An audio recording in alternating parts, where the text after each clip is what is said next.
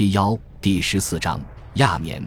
一八零二年八月至一八零三年三月，《真言报》几乎每个月都粗鲁地辱骂英国政府，把他比作百伯里海盗和米尔顿笔下的撒旦。所以，拿破仑的抗议颇为虚伪。《真言报》甚至宣称，若地狱阴谋成功，朱安党恐怖分子乔治·卡达杜尔将获加德勋章。拿破仑想把卡达杜尔从英国赶去加拿大。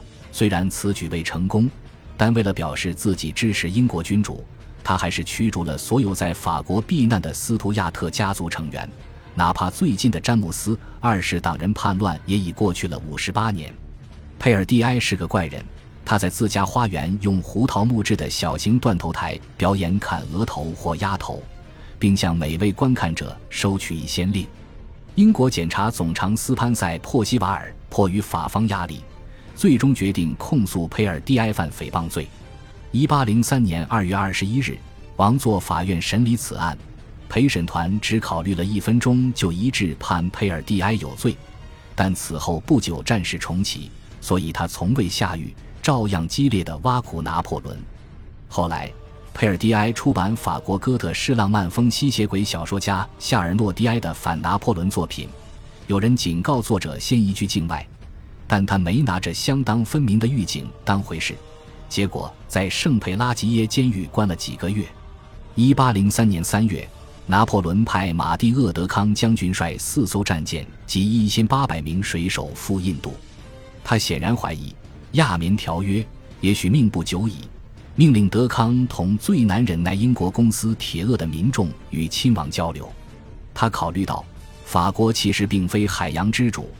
导致自己几乎指望不上重要援助，于是他让德康回报驻印度英军的要塞力量以及法国在当地驻军的可能性。拿破仑告诉德康，若1804年9月之前真的爆发战争，他将有机会争取流芳百世的巨大荣耀。拿破仑走在伟大与吹牛的狭窄界限上，但他给德康的指示表明，他没料到条约会那么早作废。一八零二年九月时，拿破仑恢复了他惯有的反应状态。当月，他给内政部写信抱怨道：“他去卢浮宫参观三小时，发现一面哥布兰地毯上会有一千三百四十六年英军围攻加莱之战的场景。巴黎公共场所不应展示这类主题。”十二月二十八日，拿破仑从圣克卢宫致信塔列朗：“我们好像并没有实现和平，只是在休战。”这都是英国政府的错。亚棉条约面临着以下问题：瑟巴斯蒂亚尼和德康的远征，卡达杜尔仍然享有的伦敦居留权，流亡者的媒体，撒丁国王和奥兰至亲王威廉五世的补偿，瑞士的独立，为从荷兰、亚历山大本地治理，好望角特别是马耳他岛撤走的军队，法国关税制度，善意与信任或许能解决所有这些困难。但双方心存不轨，彼此怀疑。至少在头脑清醒时，乔治三世一向有良好的判断力。他说：“和平只是试验，一语道破一切英国政府的不变观点。”英国很快就发现这次试验显然是失败的。一八零三年一月三十日，《箴言报》用八页篇幅刊载瑟巴斯蒂亚尼的黎凡特之行报告。此文宣称。不足一万人的远征军就可夺回埃及，这是蓄意挑衅。英国自然又开始担心法俄瓜分奥斯曼帝国。没人认为波拿巴会做毫无动机的事。国家参政破来说，推论显而易见。拿破仑不肯和大使惠特沃斯讨论报告，甚至拒绝发布澄清声明。若拿破仑真的考虑重返埃及，他不大可能在《箴言报》上大肆宣扬。然而，报告毕竟还是发表了，这说明他是外交工具，而非严谨的行动计划。一八零三年，他不想重燃战火，但他也不想让法国为了避战而放低姿态。每过一天，他们对近日所受挫败的深刻印象就少一点。我们通过胜利所获威望也淡一分。当时，他对一位国家参政说道：“拖延只对他们有利。”二月九日。英国宣布暂停全部撤军行动，除非法国对他最近在伊特鲁里亚、瑞士和黎凡特的行为给予一个令人满意的解释。九天后，拿破仑对惠特沃斯抱怨道：“英军没有撤离马耳他岛和亚历山大，抨击他的媒体也迟迟未见取缔。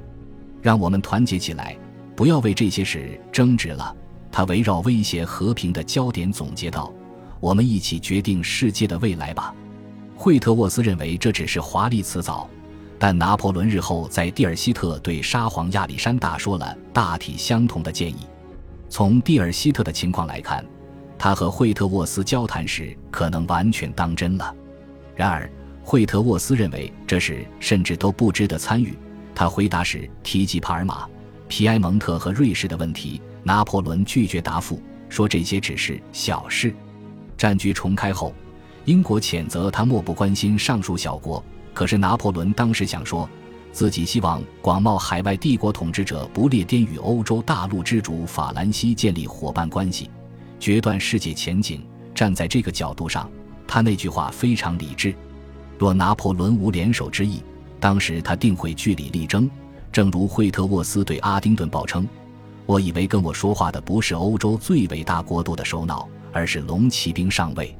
二月二十日，拿破仑对巴黎立法机关说：“因为君主退位，人民希冀，法国顺应必然之势，接管皮埃蒙特。同样的，为了打开连接意大利的三重便利通道，瑞士主权也遭侵犯。”拿破仑还说：“英军仍然占据马耳他岛和亚历山大，五十万法军战士准备自卫并复仇。”此言更含不祥意味。次日，英国把好望角还给荷属东印度公司，但在马耳他岛和亚历山大问题上，奉承与恐吓都不能说服他履行承诺。二月二十五日，神圣罗马帝国议会通过帝国议会最后宣言，吕内维尔合约虽在德意志生效。法国在莱茵河西岸扩张领土后，为了补偿一些德意志国家和亲王。奥地利等德意志大国需附庸或精简德意志国家，他们的主要手段是把教会领地划为世俗土地，并让自由的城市、皇家城市与其更强大的邻邦相连。二百多个德意志小国于是减少到四十个。一九四五年之前，这是德意志境内规模最大的国家政权交接和财产转移。近二百四十万人和一千二百七十万金币的税入流向新统治者。塔列朗和一些德意志君主商谈数月，促成了这次整合。对这些君主来说，大举接纳此前一直自治的小国有利可图。留下来的国家割让莱茵河西岸领地给法国，但他们大多在莱茵河东岸分得更多土地。比如说，巴登所获领地是他所让地盘的数倍。普鲁士几乎拿到五倍，汉诺威分毫未让，却得奥斯纳布吕克主教辖区。奥地利也新增大量土地，福腾堡失去三万公民，但吸纳十二万人。一八零三至一八一零年，他兼并了七十八个政治实体及施瓦本皇家骑士的土地，让自身疆域翻了一番。普鲁士失去十四万人，但吸纳六十万人。几百年来。德意志境内数百小国林立，如克莱门斯·冯·梅特涅亲王之父的世袭国家温内堡拜尔施泰因。小国消亡后，德意志版图大大简化。拿破仑不忘他的英雄，曾建立德意志王公联盟来对抗奥地利的普鲁士弗里德里希大王。如今，他试图让新添领土的德意志国家仰仗法国来抵制霍亨索伦王朝和哈布斯堡王朝。于是他推动法国与拜恩、巴登、福腾堡联姻，从而在1805年，欧洲对法国的更深敌意爆发前，同这三个国家结成战略同盟。1804年7月，拿破仑为欧仁泽妻时相中16岁的拜恩公主奥古斯塔。1806年4月，约瑟芬的堂侄女斯特凡妮·博尔内嫁给巴登的卡尔亲王。1807年8月。二十二岁的热罗姆迎娶福腾堡公主卡塔琳娜。一八零三年三月八日，乔治三世发表英王敕谕，要求议会筹集军需，动员民兵。他还指责法军在法国与荷兰港口准备大型战事。尽管惠特沃斯后来寄去的快件表明法军并无此等行为，就像法国发布瑟巴斯蒂亚尼的报告一样，英国发表演说只是威胁，并非宣战。英国没有沉睡。十一日，乔治三世致信西班牙国王卡洛斯四世，他永远保持警戒，直到掌控世上一切殖民地和商业才会安歇。单单一个法国就能阻止他休息。虽说他这么写，但英国已经根据亚棉条约让出马提尼克岛、多巴哥岛、圣卢西亚岛和梅诺卡岛。感谢您的收听，喜欢别忘了订阅加关注，主页有更多精彩内容。